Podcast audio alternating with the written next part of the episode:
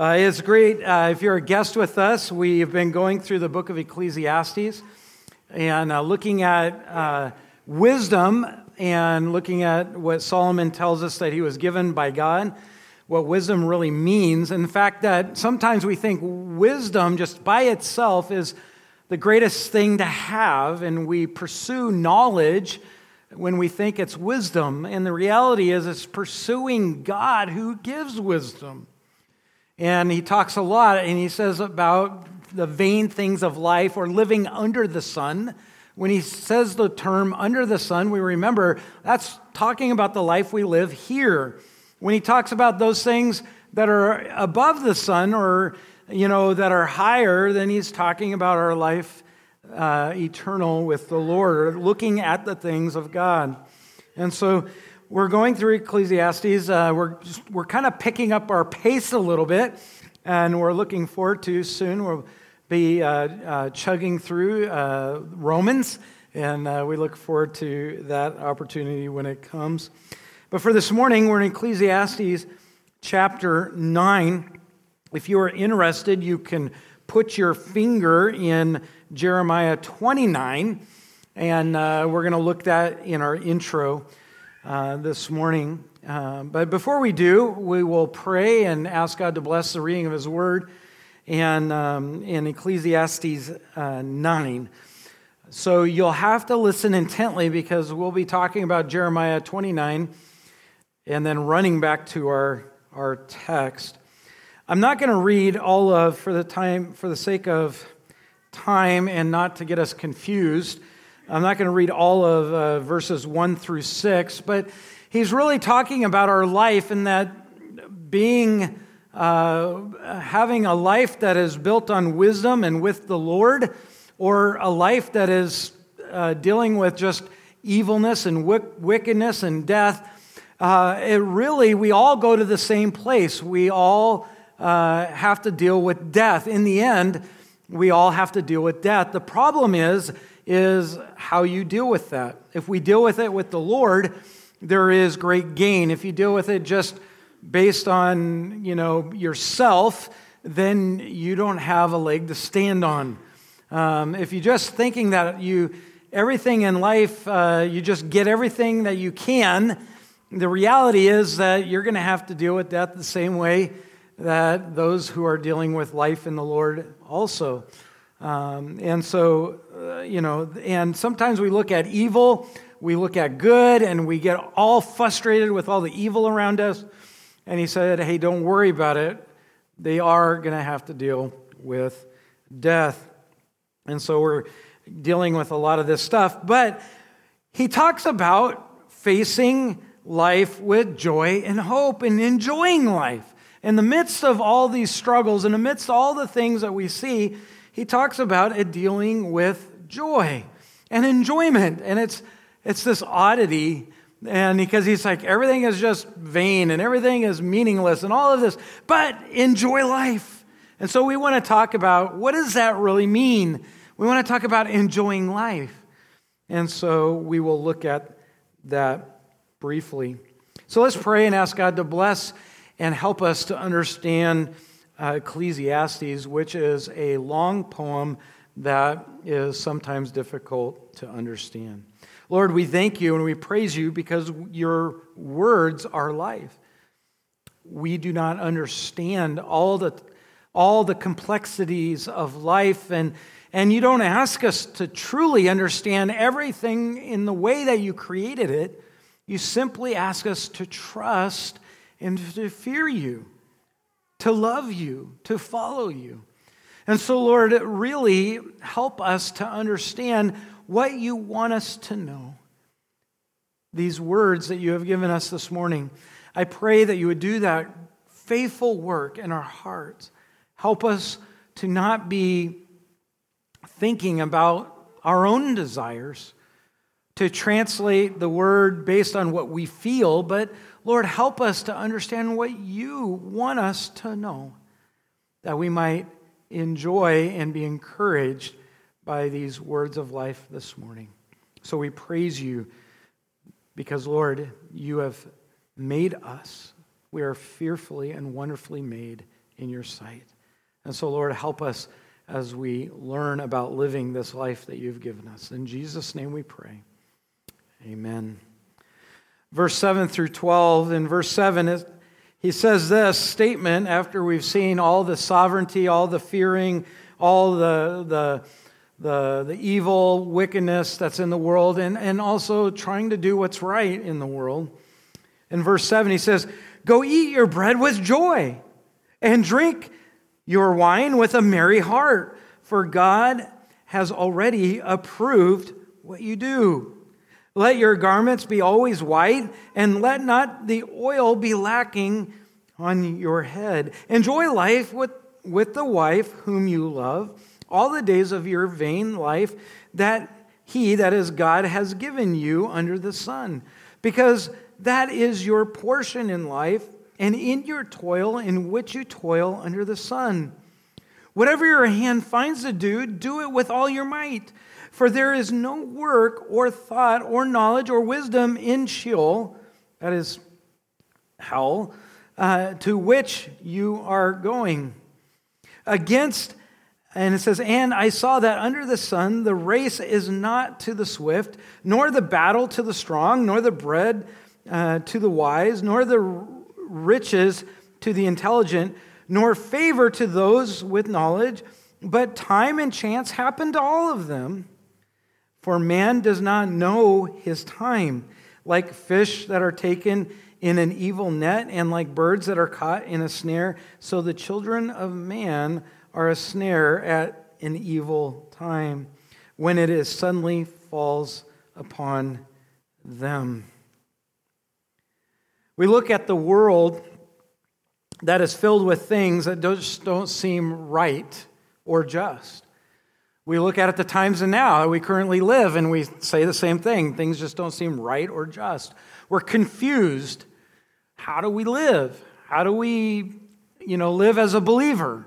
How, does we, how do we live in a non believing world? We look around the world that contains hardship, suffering, adversity, death, and it can be very depressing. It can be hard to just understand, like, how do we live as believers? And how do we live as a family? You know, and, and we all have different thoughts on all of that. And, and the cool thing is, is what we see about God. And in the context of chapters uh, 7 and 8, we talk and we know that God is really wanting us to learn that He is the sovereign one, that He's the one that ultimately is in control of all things. Uh, Steve Lawson, who's a, is a great theologian and preacher, I, really enjoy listening to him. A very wise man. He, he is very astute, and he made this very easy and, and quick and understanding statement. He says, God has never looked into the future and learned anything. Think about that.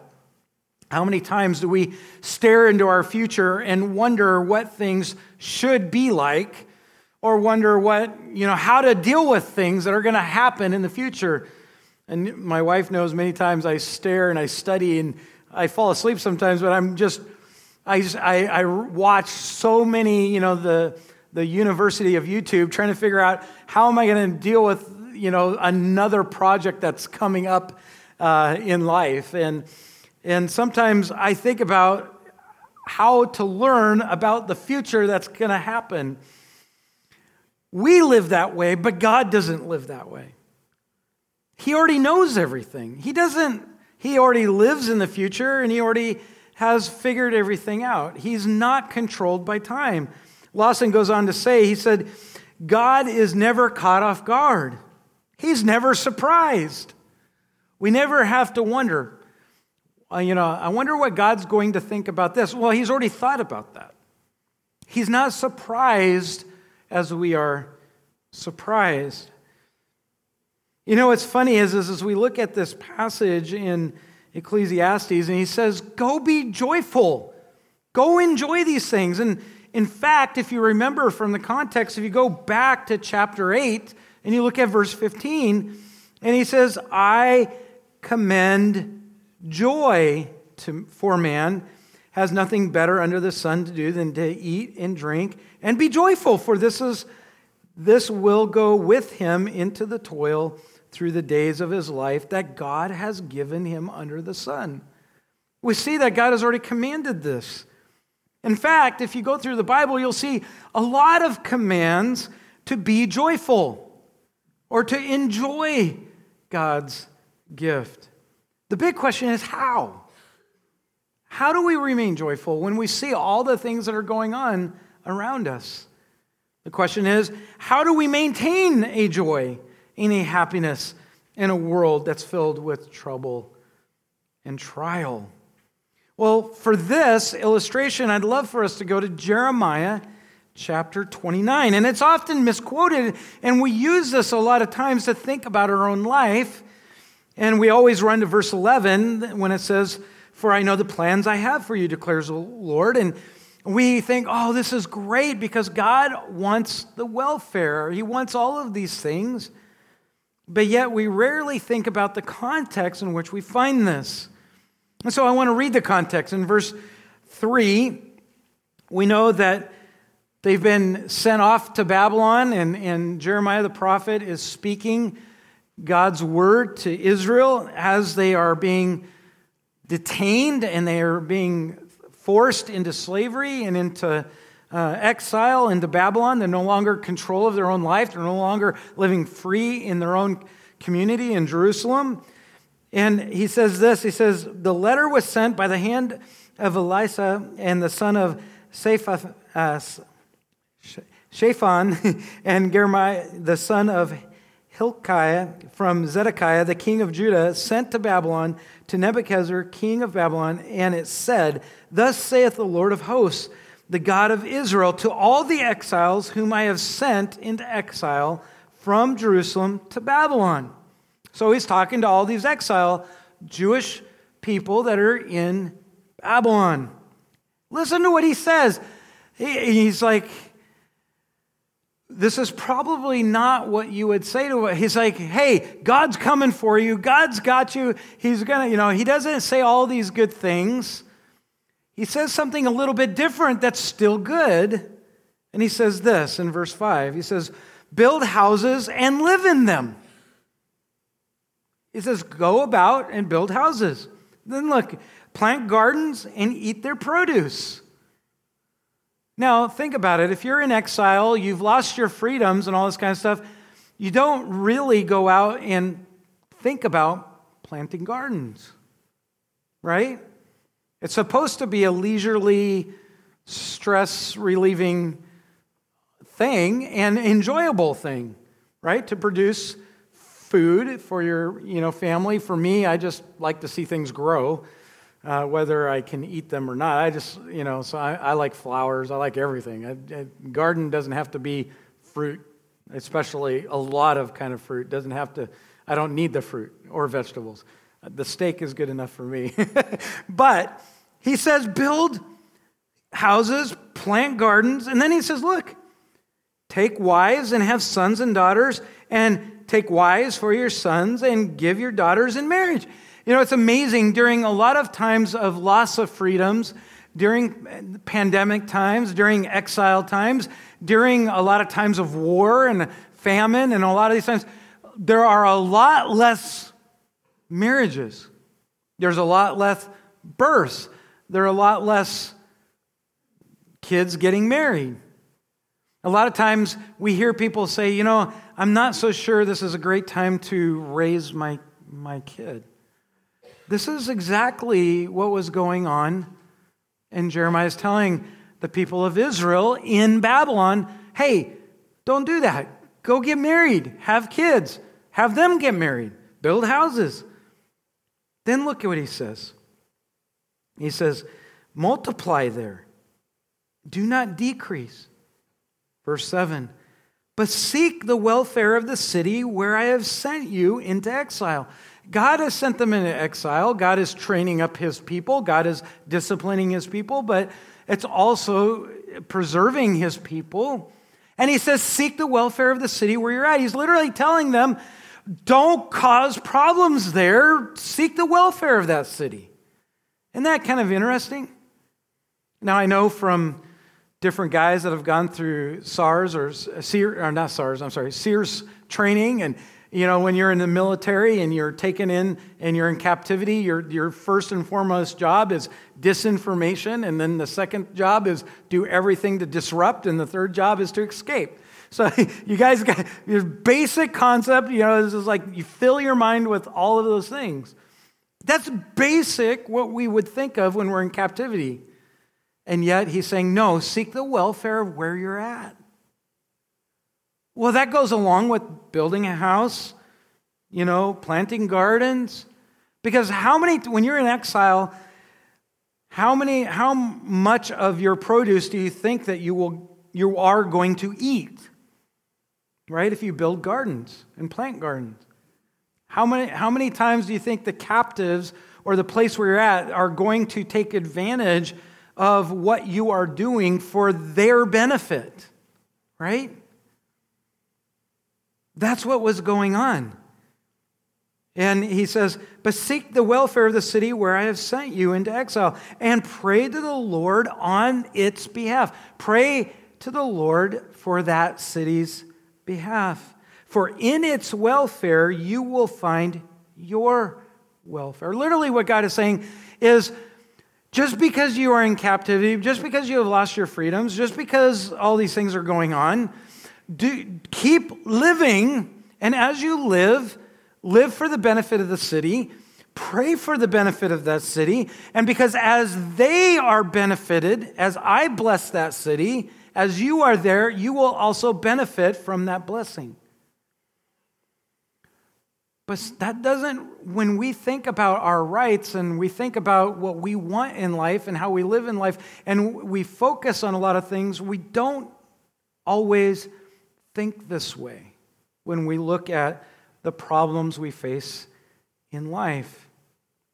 Then he said this He says, For thus saith the Lord of hosts in verse 8, the God of Israel, do not let your prophets and your diviners who are among you deceive you, and do not listen to the dreams that they are dreaming.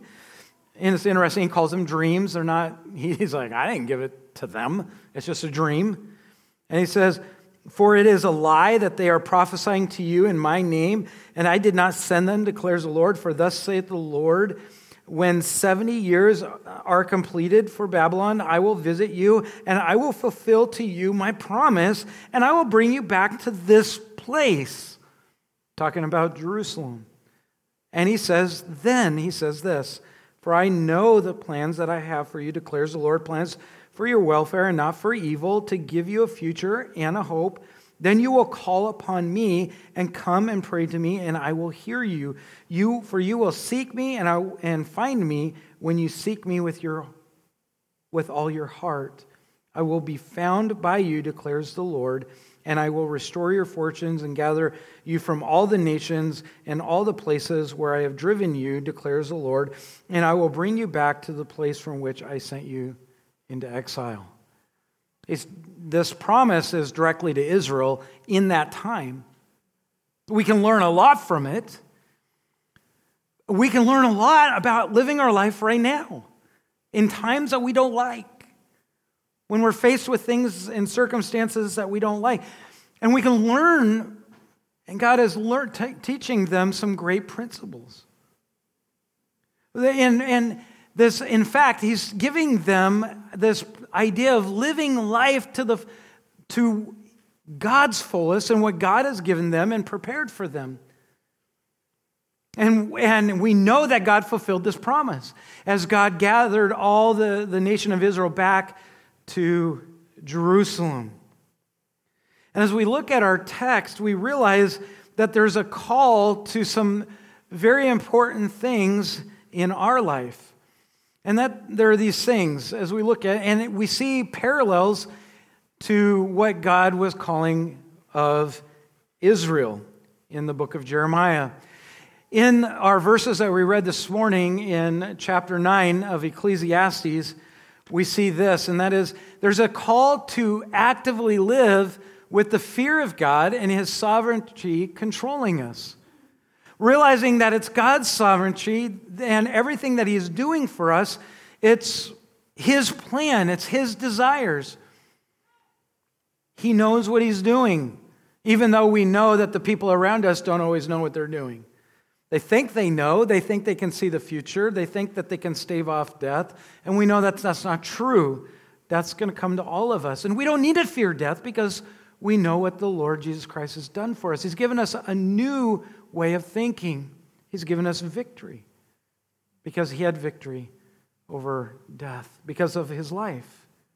It's a call to actively live in an awe of the, of the Lord, to have hope in God. We can see in, in verse 1 of chapter 9, and we can see in verse 4 of a hope that we can have in Ecclesiastes 9. To actively live and realize that God is in control, even though we are not.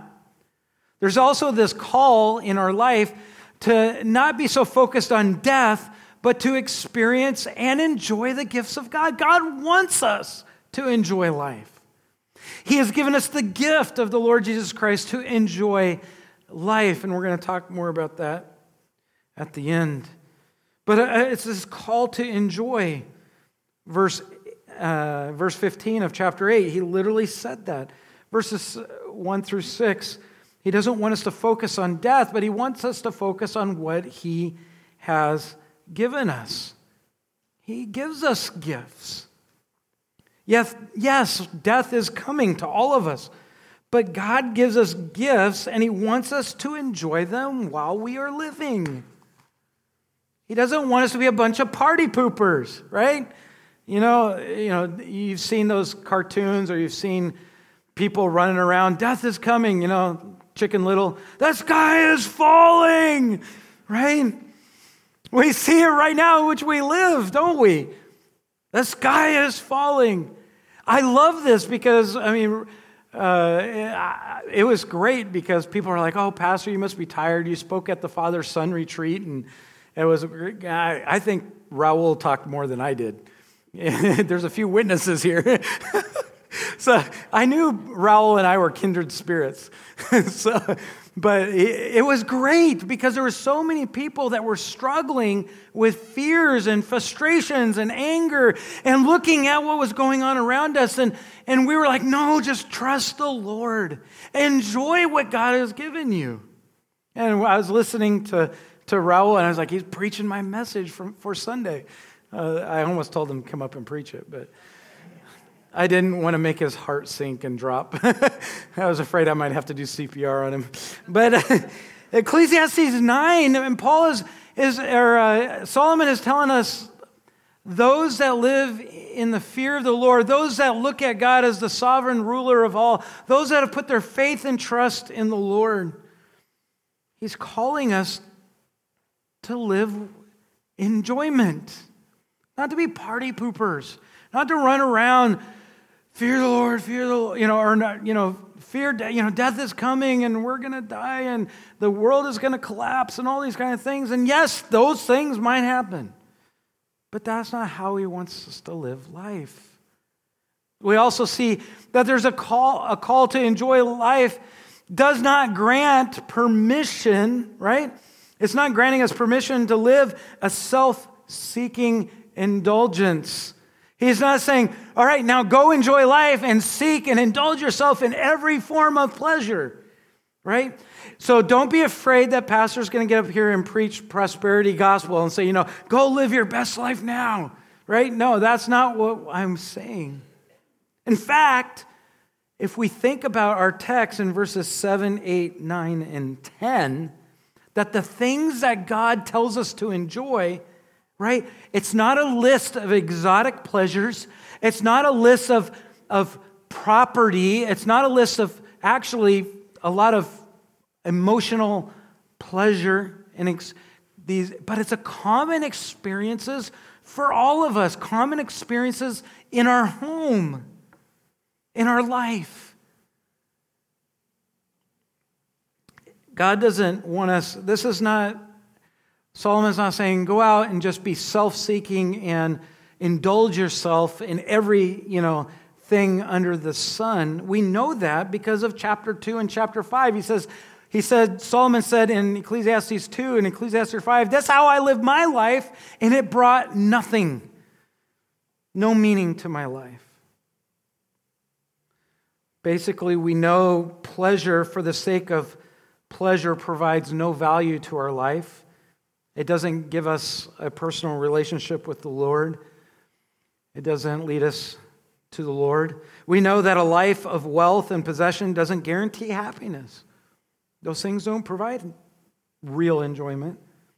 We also note that in those chapters that in enjoyment is not to be based on perfect circumstance. We don't have to have perfect circumstances to have enjoyment. We don't, ha- we don't have to have per- perfect circumstances to be able to praise God and to rejoice and to celebrate, to praise the Lord.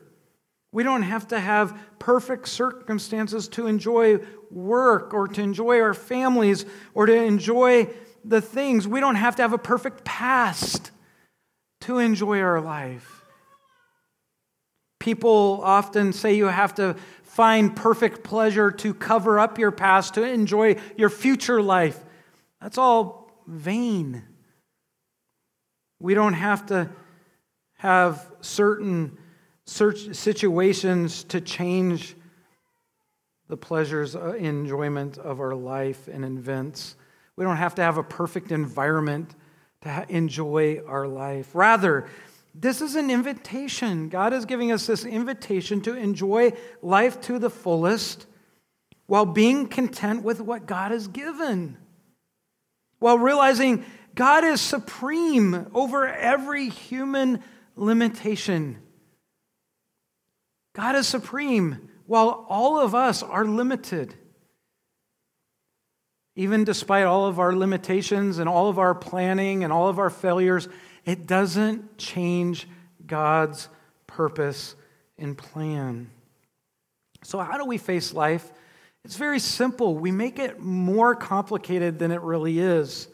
In verse 7, it literally says, Go, while going, go eat your bread with joy and drink your wine with a merry heart, for God has already approved what you do. You know, as a Jewish custom, it's kind of still the same in Europe. It's not the same here in the United States. But it's this custom of, you know, you eat when you wake up, you break the fast, and then you have a snack some, and, uh, and a brunch between noon somewhere. You have this kind of snack. And then you have, uh, they would eat kind of this lunch, but then they would have their main meal at sunset, sometime after the sun went down. And oftentimes in Europe, you, would, you have, in especially Spain, you have tapas, right? Tapas being uh, these little, little finger foods. So then that way you can, you know, hold on until supper came or until after late night dinner. And often we'd eat at nine o'clock at night. But the idea here is, is how do we face life? He's telling us basically enjoy a relaxing meal. The Jewish custom was this you'd eat the snacks, you'd eat your breakfast, you'd eat your brunch, and then at sunset, you would eat this main meal. And the main meal was after all the work was done. It was go relax and enjoy yourself. He's saying, God is saying, look, go enjoy and relax and enjoy your meal. Sometimes it was custom that you would eat bread and wine. Often it was milk and cheese. Sometimes it was a few vegetables, and, and they still eat this way uh, in Israel. And I lost a lot of weight while I was there. There wasn't a lot of meat. Sometimes we had fish. But the idea was, was this idea of celebration. Solomon knew, by the way, that not all meals were enjoyable.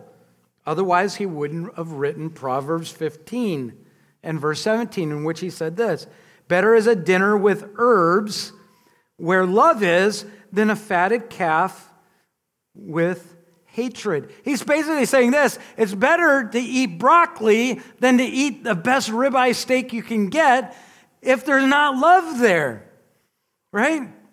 He's like, you, eh, eh, why go out and, and, and hate each other and eat a steak when you can have just a bunch of salad and actually just love each other? Now, and so he knew not all meals were created equal. But meals with love are enjoyable. Proverbs 17:1 says, "Better is a dry morsel, literally it means dried crusty bread." Right? Better is a dry morsel with quietness. Some of you can relate. You know, you go to not at our house. You don't relate there. It's not quiet. Then a house full of feasting with strife. But what he's talking about is quietness in your heart. And he's not talking about just being quiet. He's talking about when there's strife and anger. It's not, that's not good to eat that way. See, meals for in the Bible times were meant about in the evening. You breakfast was not always together, lunch was not always together, but at dinner or supper, it was a joyful, festive occasion to, to fellowship together, to love on one another. It was family time. It was a, a communal act of joy and contentment and being committed to one another. This idea is, is, is God says, Look, I have given you a, this gift to enjoy whatever you have together at the end of the day to relax. He says, Enjoy it. The second thing he says to enjoy is in verse 8. And, it, and it, it's kind of hard to understand if you don't know the, the biblical customs. But he says, enjoy life with, he says, let your garments and be always white, and let not oil be lacking on your head. That sounds odd. But he's saying, really, he's saying, enjoy all occasions. So you, perfectly white clothes were kept. If you had, if you were basically really rich, a lot of your clothes were white and then adorned with maybe a purple sash, a yellow sash, or with some kind of color, but you, they wore a lot of white. Because you can imagine during the Bible times, if you wore white in that dry desert climate, what was going to happen? You're going to get dirty. You don't come to the Decker farm and wear white. It's just not a good thing. Uh, there's going to be a lot of mud all over you, right? But here, you'll find out that, you know, how dirty you really got. But here's the thing is, is he's saying, so the idea, when you went to a party, you put on white garments. And you would adorn your, yourself with oil. A lot of times it was cedar oil. We were talking about this yesterday as we were cut, as uh, they were demonstrating cutting slabs of cedar off. Jim walks over and grabs the cedar and he goes like this and he starts rubbing it. And he's like, I'm putting on my perfume. I was watching. but that's what they're talking about here. He's saying, you put on, put on your white clothes. All the occasions in your life, put on the cedar oil, put on the, that anointing oil. Enjoy every aspect of what God has given you. The counter aspect of this is all the black clothes. And, and color had great significance in Bible time. White was for celebrating, and black was for mourning. And then there was everything in between. Enjoy all your occasions. That's why Philippians 4 4, 4, 4 Paul said, Rejoice in the Lord always. And again, I say rejoice.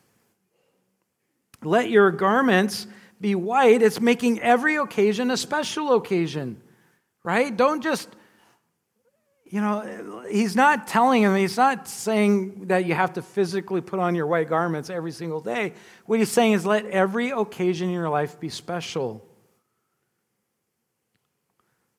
That's the general idea. And then he gets to verse 9 enjoy your marriage. It might seem weird getting marriage advice from Solomon, right? Because all of his wives wrecked his relationship with the Lord. And here he is, enjoy your marriage. You know, if you don't know, between his between his concubines and his wives, he had over a thousand women living around him. I don't know how wise he really was, but but enjoy your marriage, he's saying. And it's in the singular, which is very interesting. He's now he's finally getting it, right? He, everything he's saying here in, in verse 9, enjoy, enjoy life with the wife, singular, whom you love, all the days of your vain life, that he has given you under the sun. He's not saying that your life with your wife is vain. Don't miss it. He's saying that while you still draw breath, this vapor, while you're living under the sun, while you still draw breath, enjoy your wife. We tend to think of happiness is only found in, in what we don't have, but happiness or enjoyment is really found in what we already have. Literally, he's pointing back. He says, Enjoy what you really have. That's why in Proverbs 5 15 through 18, Solomon gives us this wise saying. He says, Drink water from your own cistern. What? That's not, well, you know, what is he talking about? You know, drinking from his own well?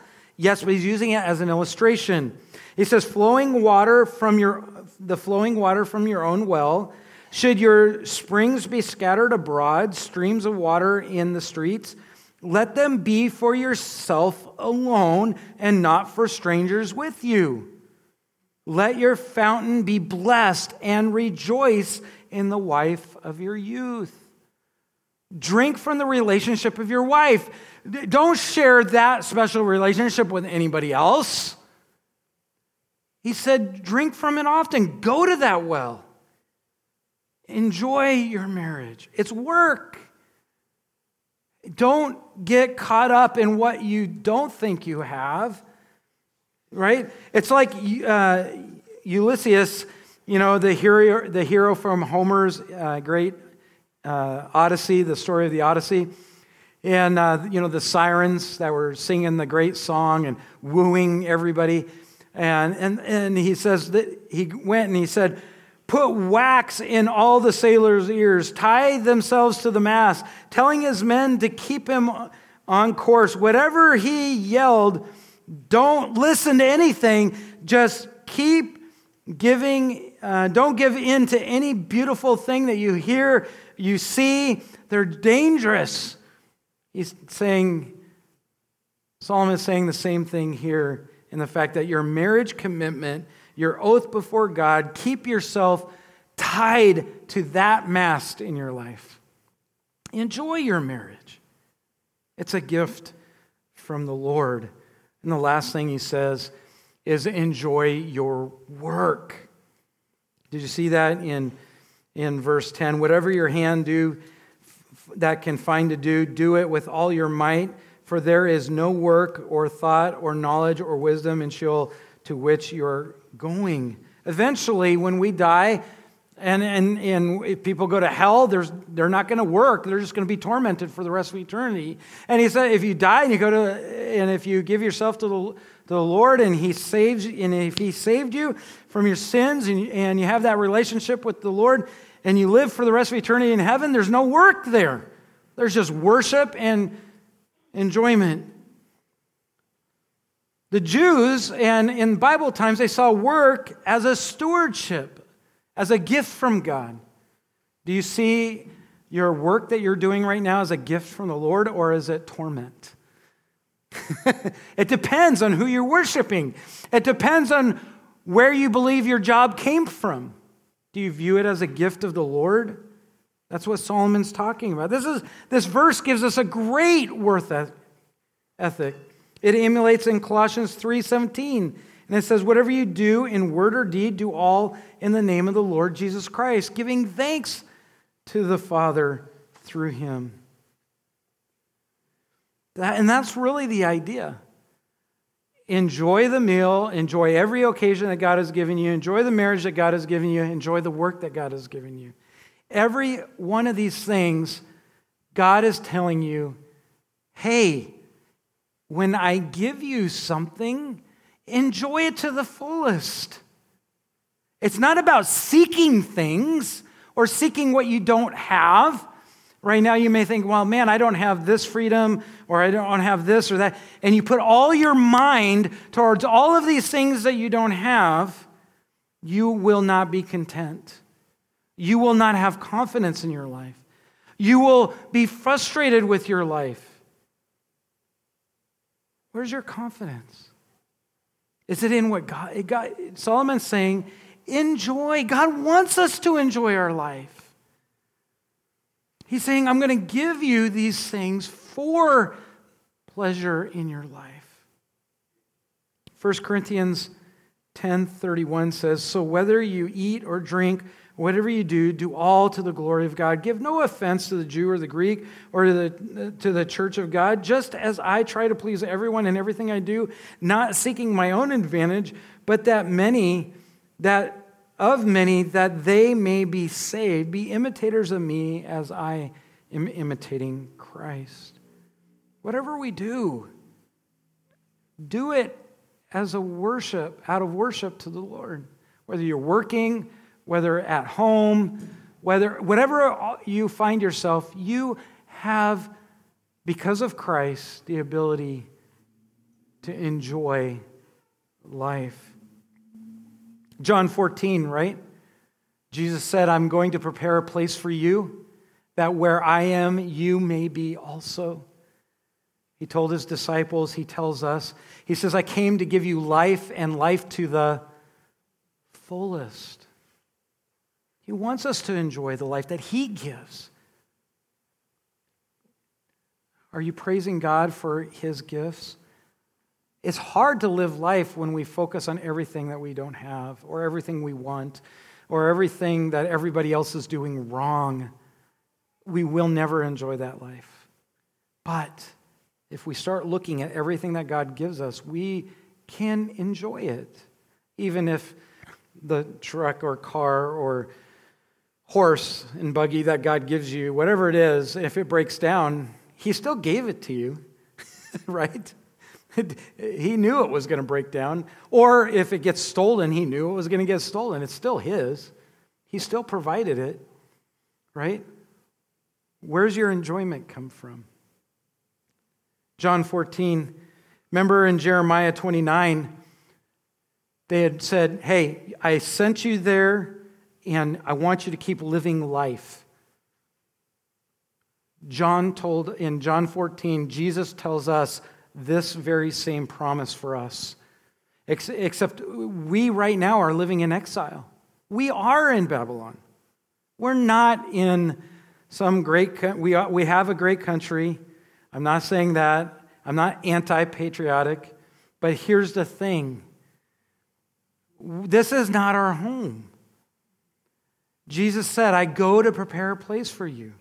He is going he went to heaven to prepare, and he's coming back to take us there. Right? Enjoy whatever he gives you now because it's going to, whatever later on, he will come back and he, the plans right now that he's given us, he says, live the life, build our homes, get married, have kids, enjoy our, the food that he gives you, whatever little food it is, it doesn't matter, enjoy it. Right? Enjoy the chocolate, right, Eleanor? That's right. Uh, just a little bit of it, not every meal, right? Because God's coming back to bring us home, right? He loves us. He loves us. I have four questions and then I'm done. Have you exchanged leisurely, enjoyable meals for fast food and fast schedules. It's hard to enjoy what God has given you if that, you know, that's true. Have you exchanged enjoying all occasions for living for just the weekend? Have you exchanged a faithful, loving marriage for a cheap emotional thrill, whether it be a rom com, that's a romantic comedy for you older ones, I just learned that this year. so is it just, you know, what the world says romance is all about? Or, you know, what we think TV or reading things or seeing things or looking at things? Number four, have you exchanged hard work for shortcuts to help you avoid work and to run after get rich quick schemes? The reality is this Are you satisfied with God? Are you satisfied with God? Because when we're satisfied with God, we live with great joy because He has given us much more than we ever can imagine. He loves us more than we can imagine. We are more blessed because of God than we are because of anything that we could do. Let's pray.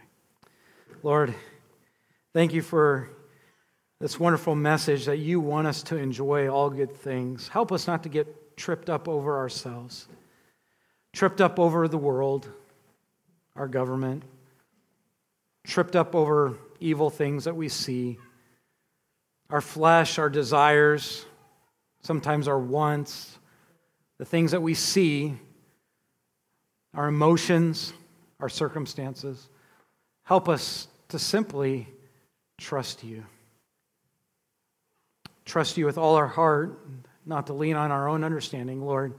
Help us to intimately choose to acknowledge you every day,